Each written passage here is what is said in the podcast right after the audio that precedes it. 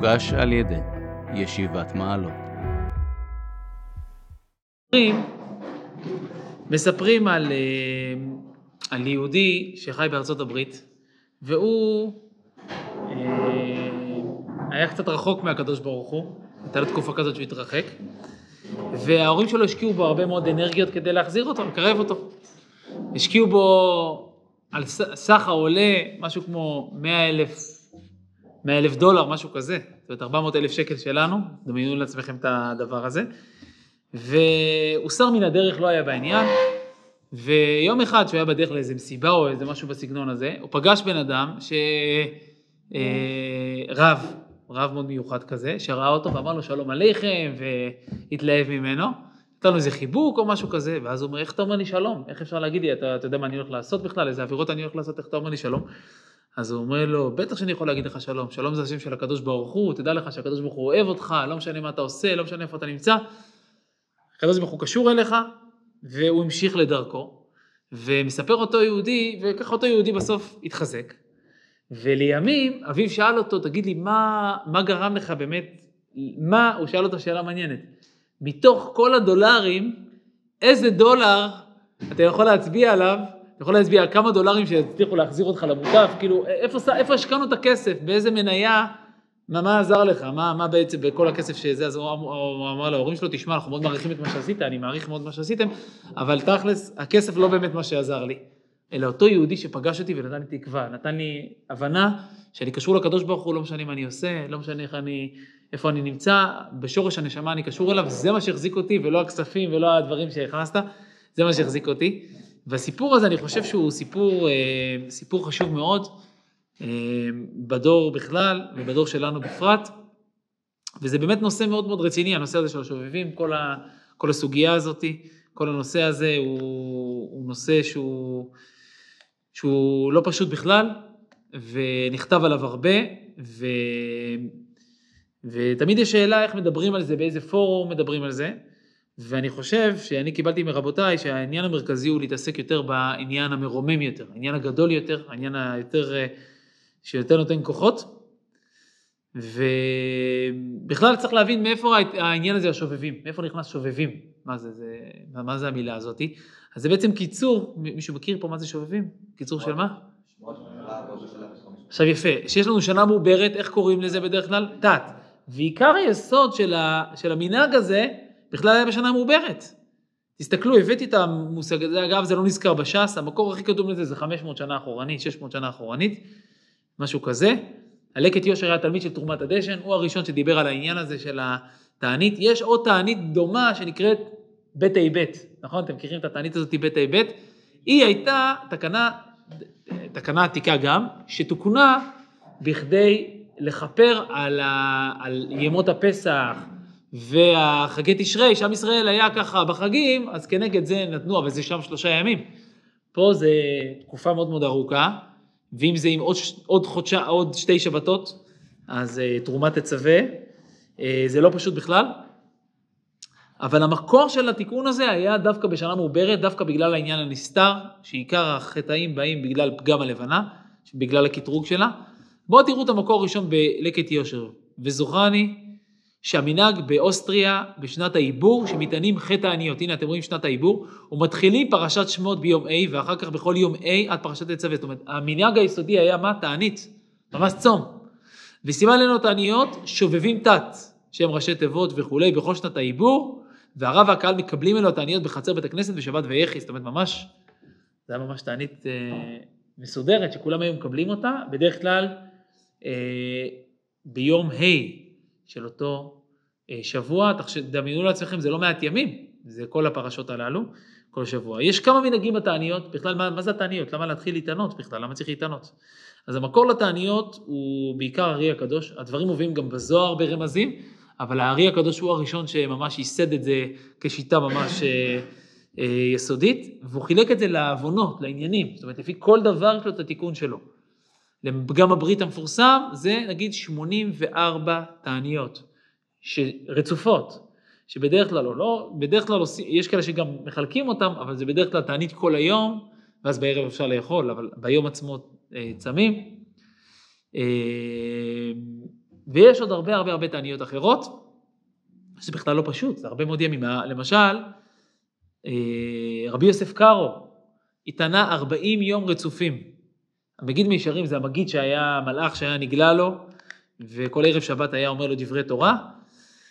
אז בפרשת בשלח, בפרשת תרומה, הנה הוא כותב, הבאנו את זה, והנה אמרת אה, אה, שהתענית בשבועות האלה של השובבים, ואתה נפתח אחר המאכל והמשתה כעת הזה, זאת אומרת אחרי שצמת, כי האמת שהתענית בשבועות האלו הוא חשוב ומקובל ומרוצה מאוד, אבל צריך שתיזהר מלהשביע את צריכה במאכל המשתה, כי אין לאדם ליהנות מזה העולם כלל ועיקר. זאת אומרת, המגיד אומר לו, תדע לך שהתענית בימים הללו הרבה יותר גדולה משאר השנה, והיא עושה הרבה, וגם כשאתה לא מתענה, אל, אל תאכל בשביל התאווה של האכילה, אלא רק לקיים את הגוף שלך שיחזיק, אבל עיקר התענית עוזרת מאוד לעניין הזה, וצריך בכלל להבין מה התענית עושה, מה אתם אומרים, מה התענית פועלת באדם, שזה כאילו מכפר על משהו, על מידת הכעס, על מצוות עשה שבן אדם נגיד מבטל, נגיד יש נגיד מצוות עשה של אה, תפילין למשל, נגיד שבן אדם בעצלות לא רוצה להניח תפילין. אז גם על הדבר הזה מופיע בארי הקדוש תיקונים שאפשר לעשות. על כל דבר כזה, על כל דבר יש תיקונים שהם צומות. פעם שהיה לנו קורבנות, היינו מביאים קורבנות. היום שאין קורבנות, אז אנחנו צמים. מה עושה, מה נעשה באדם בצום שהוא תחליף לקורבן? מה יכול להיות? מתמעט חלבי ודמי, זאת אומרת שאתה צם, הגוף שלך קצת מפסיד אנרגיות, כוחות, ואז זה כאין, כאילו הקרבה קטנה של הגוף של האדם, שהוא כאין הקרבה של הקורבן, וזה סוג של אה, תיקון לחטא של האדם, כי האדם הופך להיות קצת שלם יותר, נקי יותר, טהור יותר, ואז החטא כבר לא כל כך משפיע עליו, לא נמצא בגוף עוקים לו, החטא עדיין נמצא באדם. זאת אומרת, זה שבן אדם שב, אומר ארי הקדוש, ולא עשה תענית, או לא הביא קורבן, אז יפה שעשית תשובה, אבל משהו חסר עדיין, כי משהו נדבק בך מהחטא, הופך להיות חלק ממך. אז התשובה חסרה כל עוד אין תענית. לפי הארי הקדוש ממש, והיו כאלה שממש היו דבקים בתעניות עד היום, תלמידי הרשש הקדוש המקובלים, מי שהולך בשיטת הרשש, הם, העניין הוא שעושים תשובה זה נכון, וגם סיגופים ותעניות וכל מיני כאלו דברים, כדי למרק. יש תשובה ויש מירוק. מה ההבדל בין תשובה למירוק? כשאתה עושה תשובה, אז הקדוש ברוך הוא סולח לך, ומירוק זה, זה ניקוי כזה. בשביל שאתה תהיה מנותק ונקי ולא יזכירו לך את החטא לעתיד לבוא, צריך לעשות תעניות, זה לא פשוט בכלל. אה, וגם הרב רטה, בספר טהרת הקודש, אה, מי שהקים את חסידות שומר אמונים ועוד, אה, הוא, הוא, הוא כותב גם שבאמת אין תחליף לעניין של התעניות, לא יעזור כלום, תעניות. עכשיו מה נעשה אנחנו בדורות שלנו?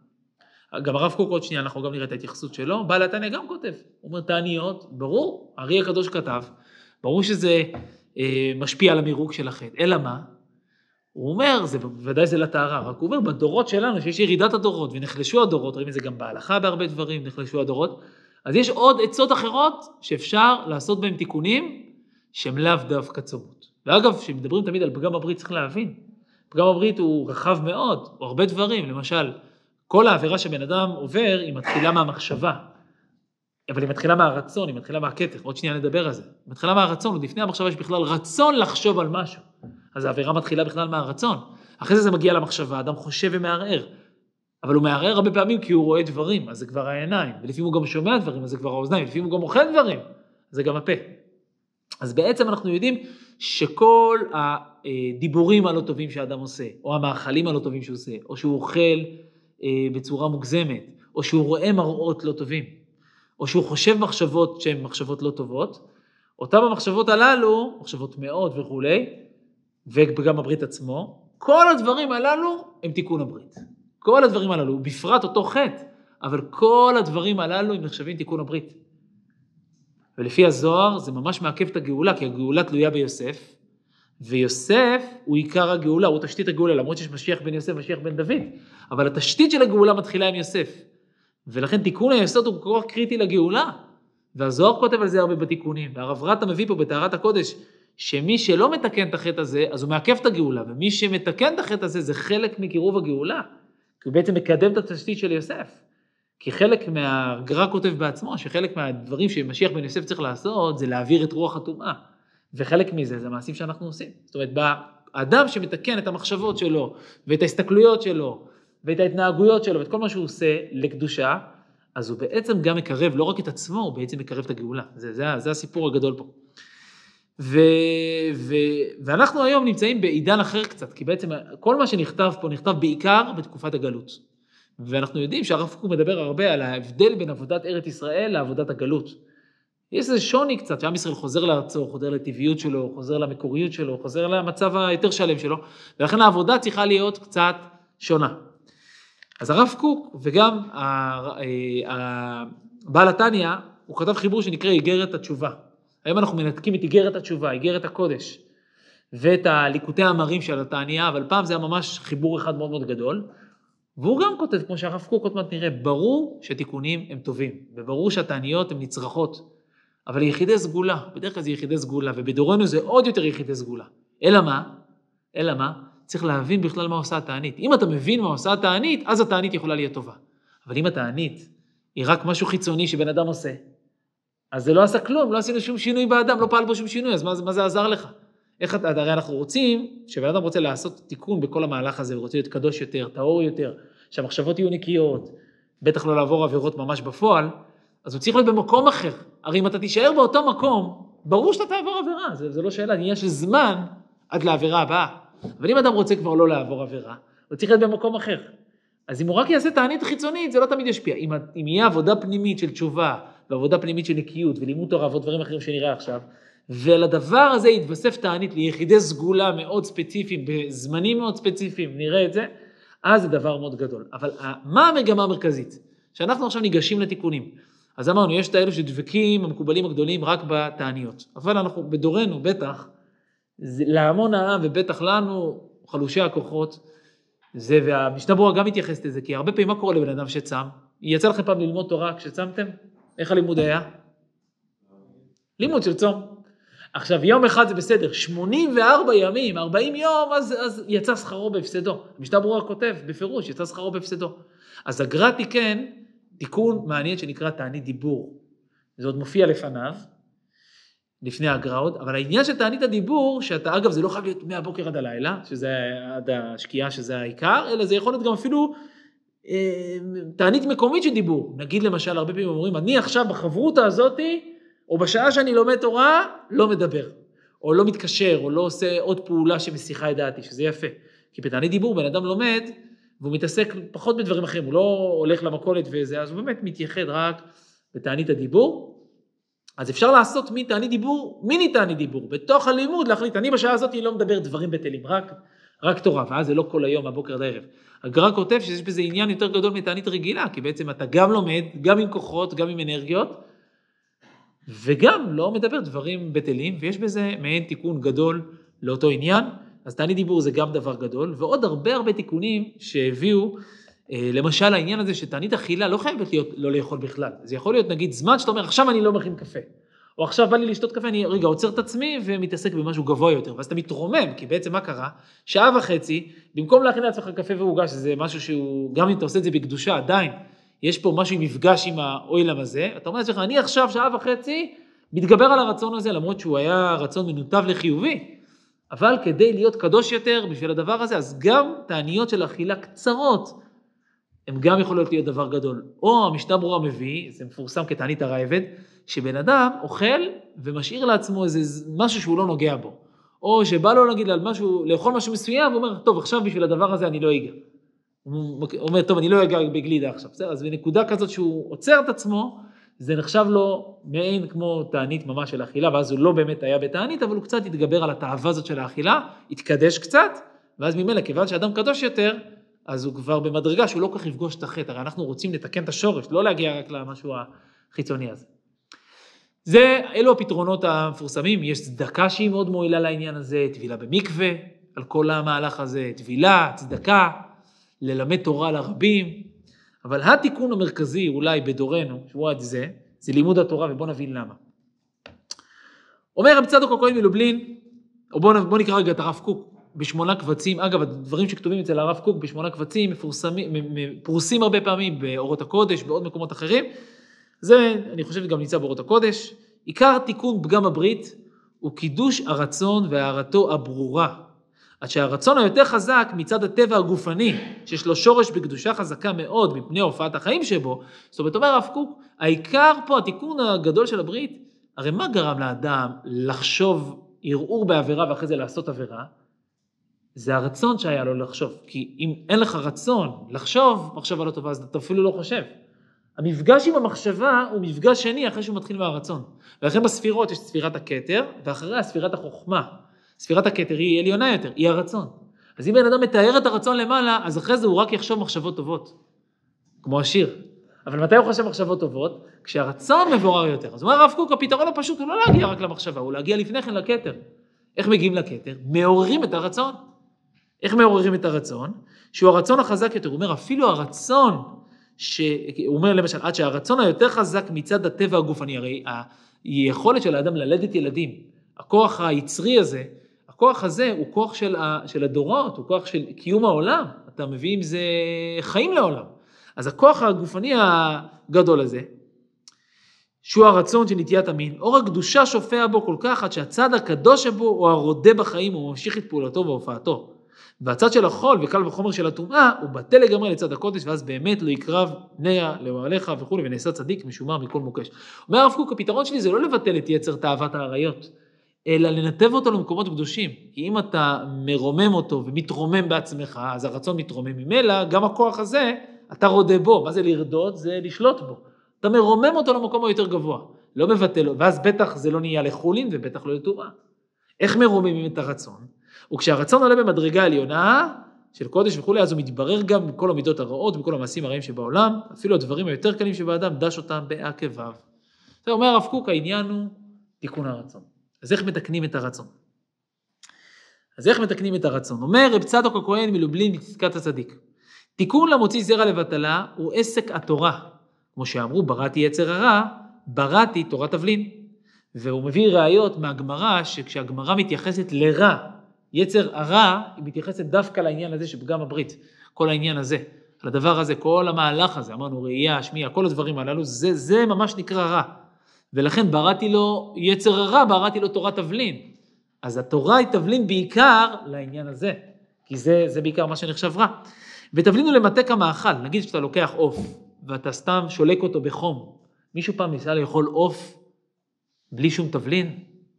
זה עינוי. עכשיו עוף, תחשבו, קחו עוף, תכניס אותו למים וזהו. לא. מה הופך את העוף לעוף? תבלין, זה נותן זה, זה הופך אותו למה שהוא באמת. ולכן התורה היא תבלין, היא לא איזה משהו אה, בעל, בעל חוסר ערך, אלא הפוך, הוא, הוא הממתק, הוא נותן את החיות. ולכן לוקחים את כוחות החיים שהאדם לא הצליח לפזר אותם למקומות הנכונים ושם אותם במקומות הנכונים. הרי כשאדם נגיד לוקח את הראייה ומשתמש בה לרע, מה זה ראייה? ראייה זה כוח, הקדוש ברוך הוא ברא כוח, אפשר לצפות למרחקים, או דיבור, או שמיעה, או מעשה. כל הכוחות הללו של האדם הם כוחות של יצירת חיים, הם כוחות שנותנים חיים לעולם. אם אתה מפזר אותם בעולם, משתמש בהם לדברים לא טובים, לקחת את האש, כדור האש הגדול הזה של כוחות העולם שהקדוש ברוך הוא הטביע בך, ופיזרת אותם ובזבזת אותם. אבל אם אתה מנתב אותם למקומות הנכונים, תחשבו על זה, דבר עצום, אתה מעלה אותם למקום הכי גבוה שיש. אז זה בדיוק העוף שמטבלים אותו בטיבול הנכון. אגב, גם טיבול לא נכון יכול לגרום ל, ל, גם ל, לבעיה באוכל. נגיד, קחו עוף ורק תשימו פלפל חריף בעובי כזה של סנטימטר, אז זה, אי אפשר לאכול את זה. אז התבלין יש לו משמעות. אה, אומר, אומר, אבל שימו לב איזה ראייה הוא מביא. יש מחלוקת בזוהר, האם לפגם הברית יש תשובה או אין תשובה. בכמה מקומות בזוהר, ויחי ועוד מקומות אחרים, כתוב שאין על זה תשובה, כי זה העוון שהכי מטמא את האדם. במקומות אחרים מופיע שאין שום דבר שעומד בפני התשובה, זה גם זוהר מפורש, אז זה זוהר כאילו כביכול סותר את עצמו. המקובלים מדברים על הסתירה הזאת. והתשובה המרכזית שמופיעה בשלה, מופיעה בראשית חוכמה, מופיעה בעוד הרבה הרבה ספרים, שתשובה רגילה לא מועילה לזה, כי זה חטא שממש משפיע בטומאה. איזה תשובה כן מועילה לזה? תשובה עליונה, תשובה מהאהבה. זו תשובה רגילה קלאסית כזאת שאתה אומר עכשיו, טוב, מה לעשות, אני מפחד מהקדוש ברוך הוא, מפחד מעונשים, מפחד מדבר כזה או אחר, זה לא מועיל לעניין הזה. אבל תשובה מאהבה מועילה. למה תשובה מאהבה מועילה? כי תשובה מאהבה היא תשובה, כי אתה רוצה לשוב לקדוש ברוך הוא, אתה מזכך את הרצון, אתה רוצה, שימו לב, רצון. והיום שאתה רוצה, אז הרצון שאתמול שימש אותך לטומאה, עכשיו הופך להיות קדוש. התשובה מאהבה יכולה לכפר, לא סתם תשובה מאהבה, אלא תשובה ששינתה את הרצון יכולה לכפר. יש עוד דבר שיכול לכפר חוץ מתשובה מאהבה. תשובה מאהבה אמרנו. כשהזוהר אומר שתשובה לא מועילה, אומר רב צדוק, נכון, תשובה זה הלב, מדרגת הלב. תורה היא במדרגת החוכמה בספירות. כי תורה, אתה לומד אותה עם הנשמה, הנשמה נמצאת במוח. אז זה דרך החוכמה, וזה מה שהוא כותב פה, היא נמצאת בחוכמה. ולכן באמת תשובה, אתה צודק, תשובה לא יכולה לעזור. כי כשאדם פוגם בברית, הוא בעצם פוגע עם המחשבה, עם כוח המחשבה, וגם הטיפות נמצאות במחשבה, והכל מתחיל מהמחשבה. אז התיקון יכול להיות רק במחשבה, מחשבה מול מחשבה. כמו חוקי הפיזיקה, הכל צריך להיות מאוזן אחד מול השני. אז נכון, תשובה לא יכולה להועיל, אבל תורה כן. לכן תורה כן ותשובה לא. לכן אדם שלומד תורה ביגיעה מאוד גדולה, הדבר הזה ממש יכול להיות תיקון, לא רק תיקון בהיבט שלא יהיה לו עונש, אלא הפוך, להפוך אותו מאדם שאתמול היה רחוק מהקדוש ברוך הוא, לאדם שלוקח את כל כוחות הנפש שלו, את כל כוחות החיים שבו, והופך להיות דבוק בקדוש ברוך הוא. את אותו כדור אש שאתמול שימש לרע, עכשיו ישמש למשהו טוב. זאת אומרת, זה הפוך, זאת אומרת, התורה לא רק מכפרת, כמו שהיא מגדילה את האדם, מגדילה את הנשמה, והאדם הופך להיות דבוק בקדוש ברוך הוא. זה הפך להיות משהו גדול. הרב קוק באגרות שלו נותן לנו פה היבט שלדעתי הוא ההיבט הכי משמעותי. עם זה אנחנו נסיים. אומר הרב קוק, תראה, לדור שהוא מדבר פה, הרב חרל"פ כתב לו איגרת. הרב חרל"פ דיבר על איזה מקובל מאוד גדול שהוא היה דבוק בו, ומבין השורות באיגרת אתה מבין שהוא שואל אותו האם להידבק במידות שלו, ואותו רב היה נוהג להסתגף. אני אתן לכם סיגוף אחד שמופיע בארי, ביסוד ושורש העבודה, שצדיקים גדולים היו עושים אותו, זה נקרא תענית הפסקה.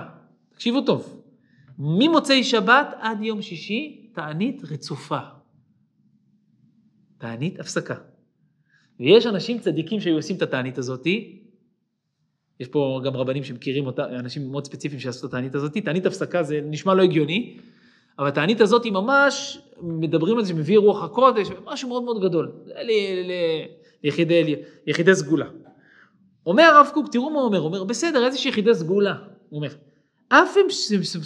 אומר, אף שמסופקים אנו מאוד, אם יימצא לנו בדורנו החלש, בגופו ובנפשו, אנשים רבים, אפילו בין הנחשבים ליחידי סגולה, אשר יוכלו לעבור להם את הדרך הקודש של אותו צדיק, זאת אומרת, אפילו ביחידי הסגולה של דורנו, וזה אמר הרב קוק, תחשבו מה אנו נאמר אנחנו, שיכולים לקחת להם את דרך הסיגופים הזאת של הצדיקים, שצדיק יסוד עולם, אגב, כל פעם שכתוב צדיק, נוח, איש צדיק, נכון, היה בדורותיו וכולי, או יוסף הצדיק, שנאמר עליו יוסף הצדיק, מפורסם, מופיע בספרים, בעיקר בדגל מחנה אפרים ועוד מקומות אחרים, שהוא היה שמור מאוד בענייני הקדושה, בענייני הברית. כל פעם שכתוב צדיק, הכוונה שומר עיניים וכו', הוא מאוד גדור בעניין הזה. אומר הרב קוק, וצדיק יסוד עולם, עליהם מושתת העולם, עדיין כמה כאלה אתם מכירים שיכולים לעשות תעניות, אין איזה דרך, גם זה מחליש את האדם, הופך את האווירה לאווירה כבדה. אז בטח אי אפשר להיות ככה שמח גם בתורה, אין פה את כוחות החיים שיוצרים, תחשבו על ארץ ישראל, שבאים לארץ ישראל ולהפיח את העולם, לברר אותו, להגדיל אותו, התורה צריכה להיות פה בגדול. ואז התענית מצמקת את האדם, אז יום אחד בסדר, אבל 84 ימים זה, זה לא רק מצמק את האדם בגודל, אלא גם זה, זה, זה מכמת אותנו במחשבה, בהכל. אומר הרב קוק, תראו מה הוא כותב. והסיגוף הנלווה עימה, כפי מידתה, דרך הפרישות והסיגוף הנלווה עימה, היא משובחת רק כפי אותה המידה של ההוראה העליונה של עונג השם, זיו החוכמה ושפע האהבה, הנמשכת ובאה עם יראת השם האמיתית, הבאה ביחד עם החוכמה וכולי וכולי. זאת אומרת, אומר הרב קוק, רק אם אדם עשה תהליך של לימוד תורה, של עבודת המידות, ואז התענית גם משתלבת לו בתוך התהליך הזה, אז זה לא יפגע לו לא בשמחה, לא באהבת השם, לא בבין אדם לחברו, לא במרקם החיים הכללי, זה משתלב לו בתוך העבודה. אתם מבינים איזה מה זה יחידי סגולה שצריכים לצום? זה צריך להשתלב בתוך עבודה. אבל, אומר הרב קוק, אה, אבל מי שלא גברו בחילו הקדושה העליונה הזאת, ולא עמלו בחוכמתה וכולי, ולא דבק בזה, ולא עבד לאט לאט ביסודיות, הסיגופים והלב והרקע מצטער על כל הסבל הרב אשר הניחו לו, לא יועילו מאומה, לא לנפשם ולא לדורם. בסדר? זה מה שהוא כותב, הוא אומר הפוך, מי שירבה בתעניות והוא לא עשה את ההכנה הנכונה, את העבודה הנכונה, והוא לא עובד השם בדקדוק בענייני מוסר, בענייני מידות, בענייני, ב- בלימוד תורה, והוא לא יודע איפה זה נכנס בדיוק בעבודת השם שלו, אז זה רק יכול להזיק. ואז הוא מביא ציטוטים של כוזרי ועוד זה יכול להזיק. ואז תראו מה הוא כותב על דורנו שלנו. וכשנשתוק, תראו איך הוא מגדיר את הדור שלו, תחשבו אתם עלינו, וכשנשתוקק להתרומם מעט. על כן אנחנו חלושי המזג, גופני, נגועי הטיול ומוכי הבטלה משופלותנו לאורח חיים למעלה משכיל. זאת אומרת, אומר, אנחנו אוהבים את הבילויים, אין לנו כוח להתאמץ יותר מדי. אז פתאום עכשיו נכניס לחיינו צומות ותעניות כדי, כי הארי כתב, הוא אומר, זה, זה, לא, זה לא משתלב בכלל, הוא אומר. כפי יכולת המצער לצדיקי אמת, זה מה שהוא אומר. ראשית, אז מה כן אפשר לעשות? תראו את ההדרכה של הרב קוק. ראשית, מעשינו צריכה להיות להאיר עלינו באבוקת אור הדעת. אנחנו צריכים לשנות את הרצון. איך אפשר לשנות את הרצון? להתחיל ללמוד תורה. איך לומדים תורה? מה, סתם ללמוד עכשיו בבא קמא? כן, צריך ללמוד בבא קמא, בבא בתרא, הכל. בוודאי. אבל לשים גם, לשים גם דגש, ובמיוחד לשים דגש, לא יודע מבחינת הזמן כמו מבחינת החשיבות, בכל העניינים שהם נשמת התורה. כל העניינים שהרב קוק מדבר עליהם הרבה, ענייני המוסר, ענייני היראה, ענייני המידות, תפיסות העולם, לימודי אמונה, והוא אומר גם פה בהמשך, לימודי פנימיות התורה, הנסתר, למי שמתאים לזה וראוי לזה, או למי שבטח בדורנו קצת אפשר יותר, או אפשר הרבה יותר לפרוץ את זה וללמוד. שהרי הרבי מדבר על זה, מורנו הרב מדבר על זה הרבה. שימו לב, הוא אומר, באבוקת אור הדת להיות גבוהים בהיכל הקודש חוכמת תלמודה של תורת היראה והעבודה. הוא לא סתם אמר ש"ס פוסקים, יראה ועבודה, כי הרי אתה אתמול, אני, כולנו, כל אדם נפל באיזה משהו. כשאדם נפל באיזה משהו, זה אומר שלא מספיק לך יראת שמיים, כי אם הייתה לך יראת שמיים חזקה, לא היית נופל. אז אם היראת שמיים לא מספיק חזקה, ואהבת השם לא מספיק חזקה, כי הרי מדרגה יותר גבוהה מהיראה זה אהבה. אתה לא לא עובר עבירה כי אתה מפחד, אלא אתה לא לא עובר עבירה כי אתה לא רוצה לא להיות דבוק בקדוש ברוך הוא, כי אתה כל כך רוצה להיות דבוק בקדוש ברוך הוא. אז אם חסר לך אהבה או חסר לך יראה, אתה צריך לחזק את האהבה והיראה. איך עושים את זה? על ידי לימוד תורה אומר פה, הצדדים הכמוסים, כל ספרי העבודה נלווים אליהם מגדולי דור ויותר, בצדדים הכמוסים והחבויים המתגלים כמציץ מן החרקים וכולי. והוא אומר באמת העיקר הוא להשקיע גם בלימודי האמונה, לימודי היראה, לימודי האהבה, אני מוסיף פה ספרי המהר"ל, ספרי הרמח"ל, כתבי הרב קוק, חסידות, הוא אומר, ולמי שיותר מתאים לו גם פנימיות התורה, מי שיכול להגיע לזה, הוא אומר במיוחד ענייני הדברים הכמוסים והחבויים. ובדורנו אנחנו יודעים שמדברים על זה גם צדיקי הדור היום, ובטח הדורות הקודמים, הרבי במיוחד, שכבר נפרצו הגדרים ואפשר ללמוד פנימיות התורה ונסתר, צריך להקפיד על טהרת העיניים, מחשבה וכולי, אבל אפשר יותר בקלות ללמוד אה, את הדבר הזה, את אה, כל ענייני פנימיות התורה, אבל כל הדברים הללו הם יאירו את אור הנשמה. ולכן באמת התיקון המרכזי זה הוספת, בוודאי בימים הללו, שזה ימים של עת רצון, מופיע בספרים שהימים הללו, התשובה והעבודה מתקבלת הרבה יותר אצל הקדוש ברוך הוא. אז זה ימים שבהם יש לנו תקופה ארוכה להתחזק בשמירת עיניים וכל הדברים שצריך להישמר מהם, מהעבירות עצמם, זה בוודאי. הדבר השני הוא להתחזק בהתמדה של לימוד תורה והוספת שעות תורה כמה שאפשר יותר, מי שיכול גם תעניות דיבור וכולי, אבל בעיקר להוסיף תורה, להגביר את התורה. ובטח להגביר את העניינים הרוחניים שמחזקים את הקשר ואת הקרבה עם הקדוש ברוך הוא, בענייני היראה או בענייני אהבה.